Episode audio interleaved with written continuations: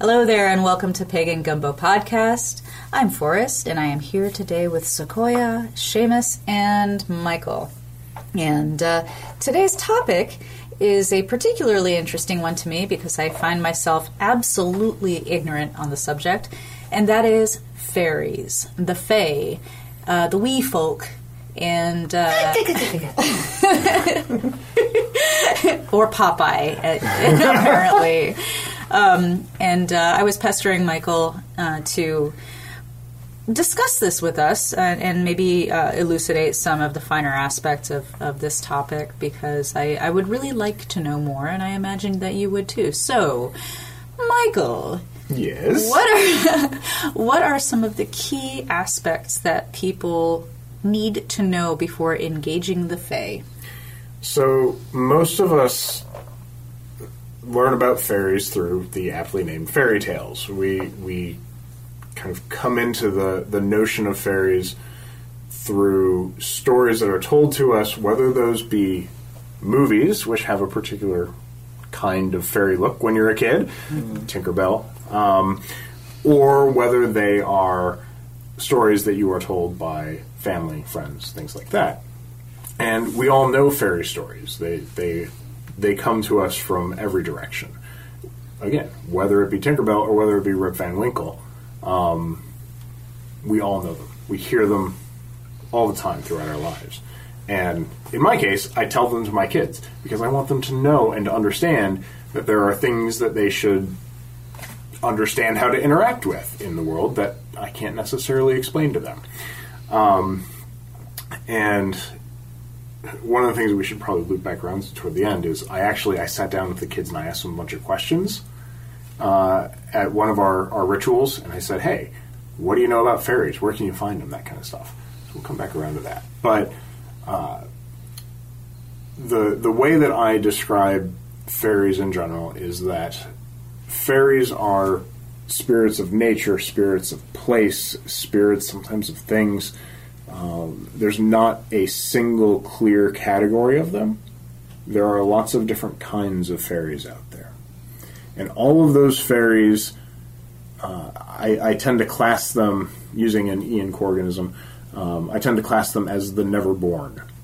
So they are not things that are born like we are, like our ancestors are. Our ancestors were born, they become spirits after that. Uh, the gods themselves are known to be born in genealogies of, of gods and things like that, but fairies are something that are older than us outside of time, typically. There are older fairies and younger fairies. There are fairy children. There are changelings. There are things like that. Um, but they're not always things that are born. They tend to always be as they are, whatever that might be.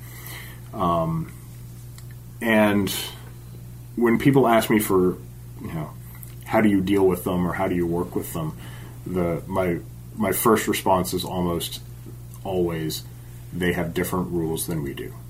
They abide by older rules, things that we don't necessarily understand. They're very contract driven in some cases.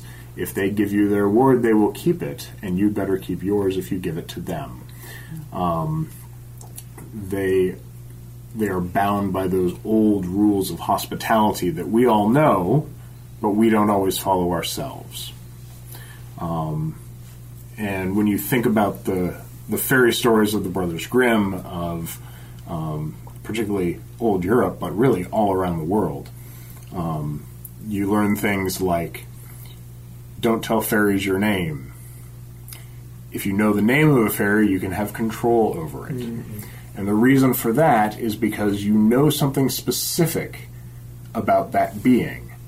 And it is through knowledge that you can act on that being.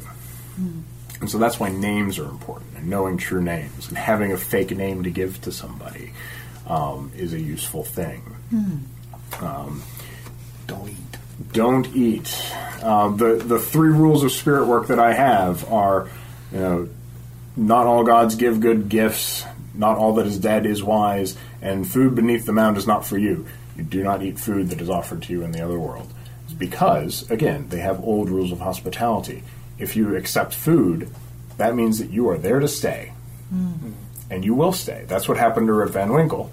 in some versions of the story. Hmm. He shows up, he partakes of the food, he enjoys the party, and because time for them is different than it is for us, he falls asleep. He wakes up 40 years later, and all of his friends are dead. it's not malicious, it's not evil or harmful necessarily, but it's different. And that's the thing about fairies. Um, I'm, I'm very hard pressed to describe evil fairies or malevolent fairies. I think they just have different rules than we do. I don't describe, for example, a wolf that is out hunting as evil. I describe it as doing what wolves do. And I think it's very much the same way with fairies in a lot of cases.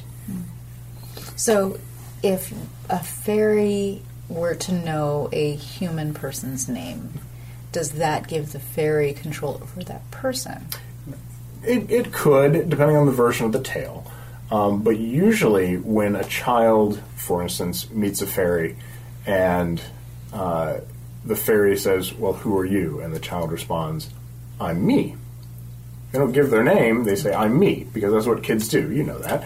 Um, and uh, there, there's a particular fairy tale that I'm thinking of where it's a child fairy and, and the child start they start playing together and then the child fairy burns herself on um, a, a, a coal in the fire and runs away and her mother comes and says who did this to you and the fairy says it was me and the kid gets off scot-free because the kid didn't give her name out Right. Um, so there are lots of advantages to that. And that's why in ancient magical texts as well, people masquerade as other people and they pretend to be other people. So you've got, I don't know, Solomon, Moses, Aaron, all of these magician names that people masquerade as to imply they have more power than they actually do and to fool the spirits in case they make a misstep and not so they don't come back after them.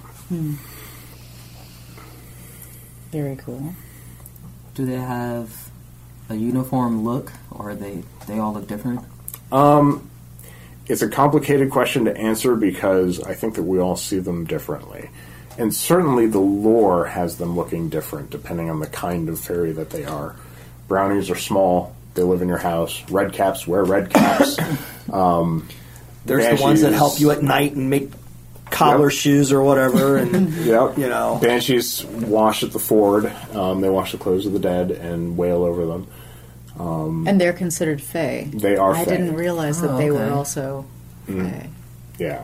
A, a lot of the things that you find in, in legend and lore could be classified as that. Things that come out of the ground, hmm. things that are um, clearly not of our world, hmm. but are not gods, tend to fall into that, that general category of fae, fairy, nature, spirity sorts of things. And the categories are really tough hmm. to, to put your hands around.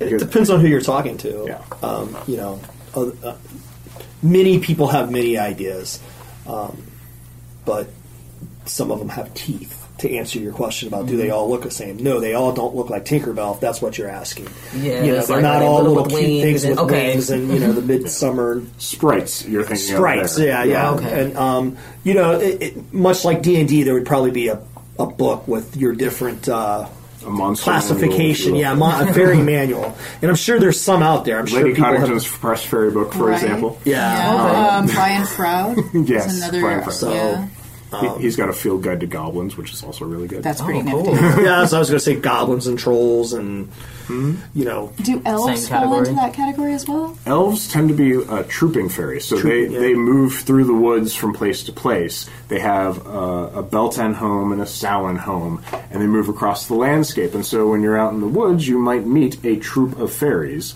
And you may recognize this from Lord of the Rings, the, the films, uh, the extended editions. You can see the fairies moving through the woods, and the hobbits come up and they look down and they see them. Um, should you ever run across them in the woods, uh, be very, very quiet. You don't want to do that. But um, uh, and, and the the only ones that I have ever seen with my own eyes have been just small blue lights.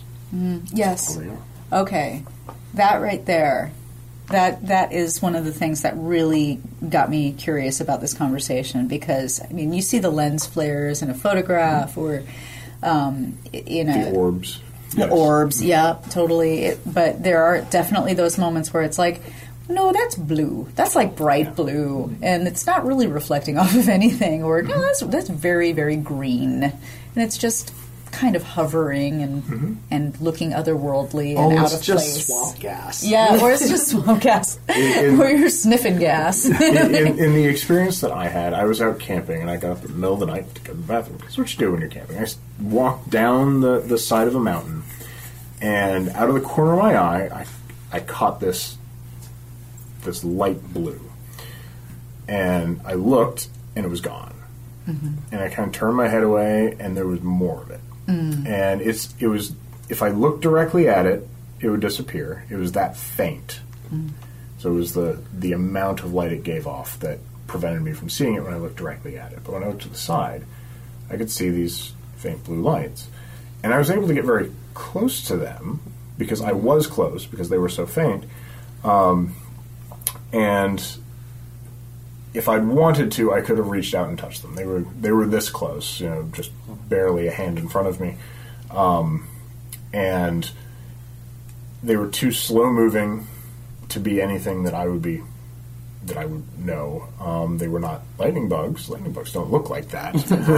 I was close enough to know what they weren't, um, but I couldn't really tell what they were. They were very tiny and just kind of floating there in the air.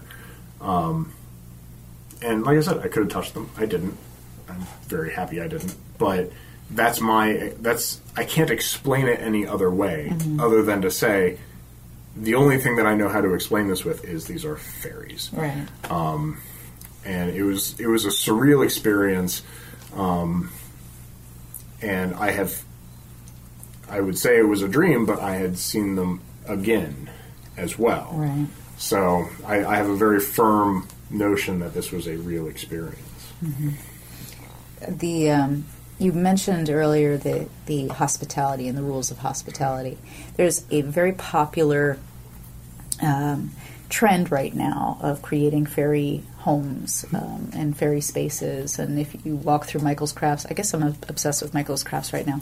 Um, if you walk through one of their aisles, they have an entire section just dedicated to the tiny houses and tiny trees and tiny accoutrements for for fairies. Is this something that you recommend that people do and create a space, or Yes, I, I probably would. So, fairies that you invite in, and you, I think you do have to be kind of careful about who you invite in and, and what you're offering when you do that. Um, be clear about your terms. Again, contracts, they're, they're big on contracts. Um, but if you build a fairy house, like one of those you would get at Michael's, then I recommend also making offerings at that fairy house. Otherwise, you will never find your keys or your glasses or whatever it is that you typically lose. and that's true for all housewives. Whether, It is. You know, you live in space with these creatures anyway, Yeah. whether you you build them a little fairy house or not. Yeah. So why would you not? Yeah. You know, one of the things we have in between our uh, dining room and our kitchen that I didn't mention in the altars is we have a bunch of plants, and in that and along those plants we have a little fairy. Um, it's not really a house, but it's Cave. A, a cave. Yeah. Yes, and we are. Uh, we make sure that we give them offerings because, like Michael said, you know, your house wights, the, those things that you live with, the brownies of the house, those are the ones that are going to steal your wallet when you need it. And then you spend three hours looking for it, only to find it on the couch where you've looked five times. Right. And it's because they're having fun with you, or you know. Yeah. Or protecting you from getting in a car accident that you might Yeah, have maybe into if you right. left five maybe- hours earlier. that- that's right. Yeah, who knows why? But Yeah. but the idea is that you you need to live with these things respectfully. Yeah, and interestingly, uh, the Metro Park system here in Columbus um, does every spring and fall. They do come out to the park and build fairy houses, and they provide uh, some biodegradable stuff like leaves and bark and twigs and seashells and things like that. And you can go out with your kids and build fairy houses out in the park. Oh my goodness. It's pretty cool. That is very rad. So yeah, check local listings. You'll find them. Um, but I, I really do. Th- I, I think in that case, when you're when you're going out into the woods and building those houses and things like that, you're not creating the same obligation as you are if you invite them into your house to live there. Um, but uh, the fairies are always looking for, for new places to live. Um, we have uh, next to the sidewalk where we walk the dog every day um, in the late summer, there is a plethora of little tiny mushrooms that grow up along one of the, the sidewalks. And uh, I told the kids, it's, it's a it's a fairy village, a fairy city, and they totally took to the idea. Mm-hmm. And when all the mushrooms went away in the winter, like, where'd all the mushrooms go? And I told them, you know, the, the fairies, they move at Samhain. They up and leave. Mm-hmm. And the houses will come back in the spring when, when they come back. They're like snowbirds. They I are. Oh, they going kind say of like the birds, yeah. Yeah. Migratory. Uh, Yeah. so cool. Yeah, one of the things that's interesting to think about, um, like when we moved from where we rented here in Clintonville when we bought our house, we at the end of it we put a box in the middle of the floor and told any of them that wanted to go with us. You know, here here's here's your opportunity. You're welcome to come with us. If not, we thank you for for sharing space with us, and we wish you love and luck. You know, but our our intent was that if anything wanted to go with us, it, it could. And then at the new space, um, it was kind of obvious that the land spirits and the house spirits were thankful that we were there and caring for the place because it had been kind of neglected. Right. Um, so it was kind of interesting, but it, it brought a, a, an idea and a conversation like like when when settlers came, did they bring fairies with them, and was there a great fairy war, or was they an accepted thing that hey, you're you're you know how, how what was that interaction like between your you know fairies that may have came from another place and the fairies that were here? Oh, I mean, we clearly brought our own traditions with us. Exactly. And part of those traditions, I mean, you, you look around and you think ab- about uh, the way that fairies might manifest these days in common culture and common parlance, and you think about things like cryptids. So your Loch Ness monster, your Sasquatch, um, your Mm-hmm. Mothman. Mothman, Yeah. exactly. Yeah. All of these things are very much like um, what we, you know, the, the same kinds of things that, that people experience for thousands of years. They just have a kind of an updated look to them, a look and feel. And it's not always all that updated. A chupacabra looks very much like a puka. Um, Oh, yeah. For example. And um, even the, the stories of, of aliens and UFOs and uh, abduction, all of that, you, you lose time in an alien abduction. For example, you see strange things that you wouldn't expect to see. Well, there's a natural tie-in between that and angels. Mm-hmm. You know, Yep. Oh, right. Yep, being visited by angels is very much like being visited by a, a fairy that is looking out for you, Or maybe has other intentions. or has other intentions. Yeah. I mean, if, if if you know your angels, they're not all that cute and fluffy. If you really. watch a lot of Supernatural like I do, you know that angels are dicks. yeah. Unless they're Castiel. Um, but I digress. The the other thing, the the other way that I, I commonly interact with fairies is when my kids were born. Um, I read up heavily on changelings because you know you don't, you don't want to lose your kid. You know that's not good. Um, so one of the there there are several ways to keep changelings out. You can hang the your uh, your pants over the the crib because they don't like people clothes for some reason. Um, and uh, that's one way to keep changelings out. The other thing that I did was I carved up little spirit houses, which are the same size as the Ada spirits that we sell here at the shop, and uh, I put a uh, an iron nail in because They don't fairies like don't like iron. iron. They don't like cold iron. Um, and that is uh, that is how I've kind of kept my kids from being plucked out of their room over all these years, and they still have their spirits. They sit in the window and they keep keep watch. That's awesome. That is awesome.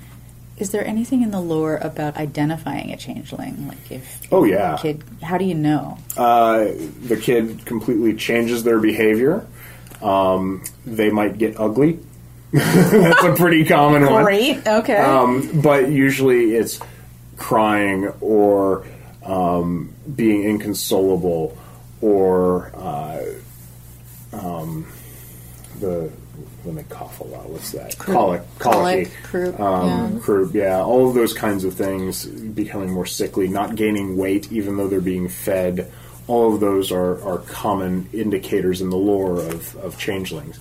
Um, and in a lot of cases, I just think that those Or a convenient excuse of why your or kid died. yes, it is. Um, well, it, it, it explains it. You know, Yeah. someone had stolen my kid. This is not my kid, and it's a part of the grieving process is denial Right. and anger, and all of these things can play together. Especially if you're in the mindset to be thinking about um, fairies and about having them in your life and being in a world full of spirits that you don't understand how they work. Mm-hmm. They're not malevolent, as I said, but they're weird and they're mm-hmm. different.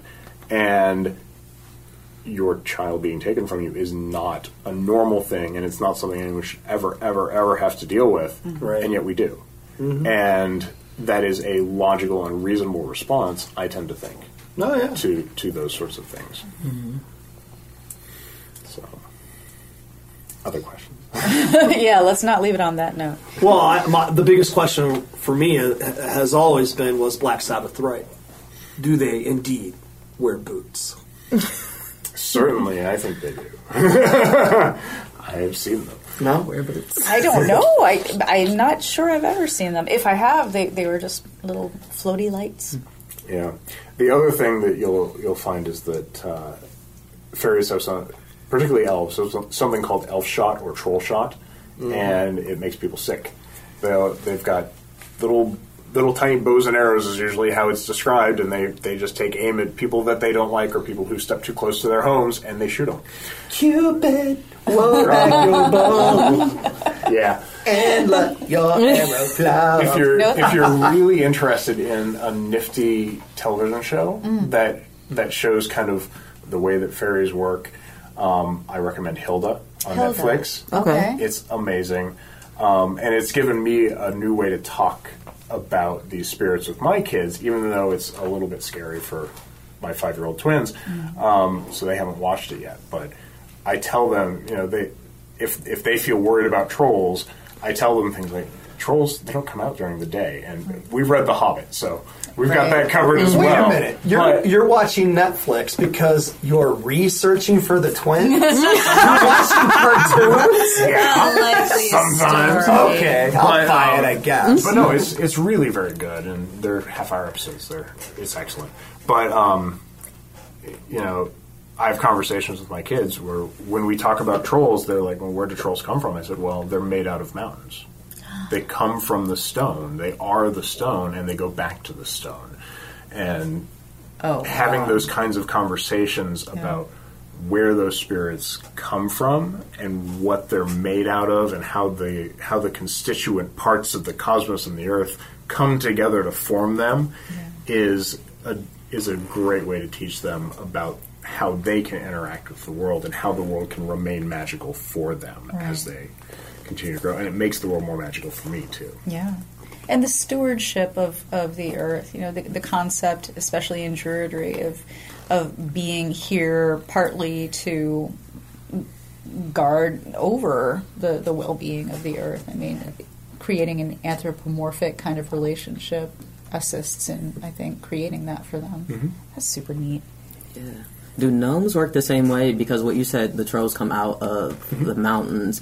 Because all my millennials out there know, because I'm 31 and we grew up on OG Nick Jr. So it- David the Gnome Yes, and that tragic, horrible ending when they turn back into the tree, they go to die pretty much. What? And they turn. It's like beautiful, but it's like for a kid, I was crying. beautifully scarring is what it is. Oh my I was like, what? Like, you know, so, and they had to, they said goodbye to all their animal friends, and they were basically explaining death. Like, it's okay, you know, we're, we're going to be the trees, and yeah, yeah David the gnome. Okay. Yeah. Uh, note to self: never ever show my child David the gnome. Good to know. start with Gummi Bears Gummi Bears. It's it's also very good on the uh, the that kind of thing, but okay. you know, not not nearly as Yes. scarring as David the Gnome can be. Because I loved all that stuff. Eureka's Yeah. Castle, like all those shows. So good. Yeah. Well, thank you so much for uh, illuminating some of those those facets of the Fae. Um, I feel pretty inspired to go check out more. Do you recommend any books in particular? Um, Grimm's fairy tales. Yeah. Yeah, I mean, that's s- pretty much- start start with that. Um, reading things like Rumpelstiltskin and Oh, read the yes. originals. Um, Well, you'll, you'll see where where the originals lie versus the Disney versions of so many of these tells. And Oh, you'll see yeah. that you know there's Yeah. the morality of of some of them, and then you know Yeah, they're, but- they they can be dark. Yeah, Yeah. If, if you read folktales, though, that's where that's where you start. It, read Rip Van Winkle, the, Yeah. ori- the original of that. Read the original Rumpelstiltskin, um, and spend. Really, the best thing to do is to to spend time thinking about things as having spirits and how those things get tended, how those spirits get tended. So every tree has its spirit how does that tree's spirit interact with the world around it? And there has to be something that moves from place to place. Mm-hmm.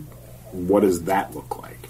And the more you think about those kinds of things, the easier it is to understand, I think, how fairies and spirits and things like that work in our world.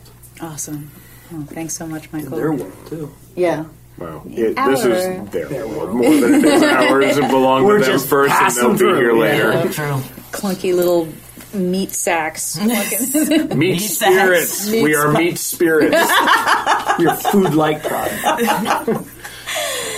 This has been Pagan Gumbo Podcast. I'm here with Michael, Seamus, and Sequoia. Hi, I'm Forrest, and your sponsors have been the Magical Druid Store here in Columbus, Ohio. Visit magicaldruid.com to peruse all of the wares and uh, your other. Wow, I'm getting tired. I, I think I'm I'm being molested by fairies right now. I can't speak very well. Kind of out of it. NewEcovaltDesigns.com, purveyors of chic magique. And take us out of here, Seamus, because I can't talk anymore, apparently. Bye.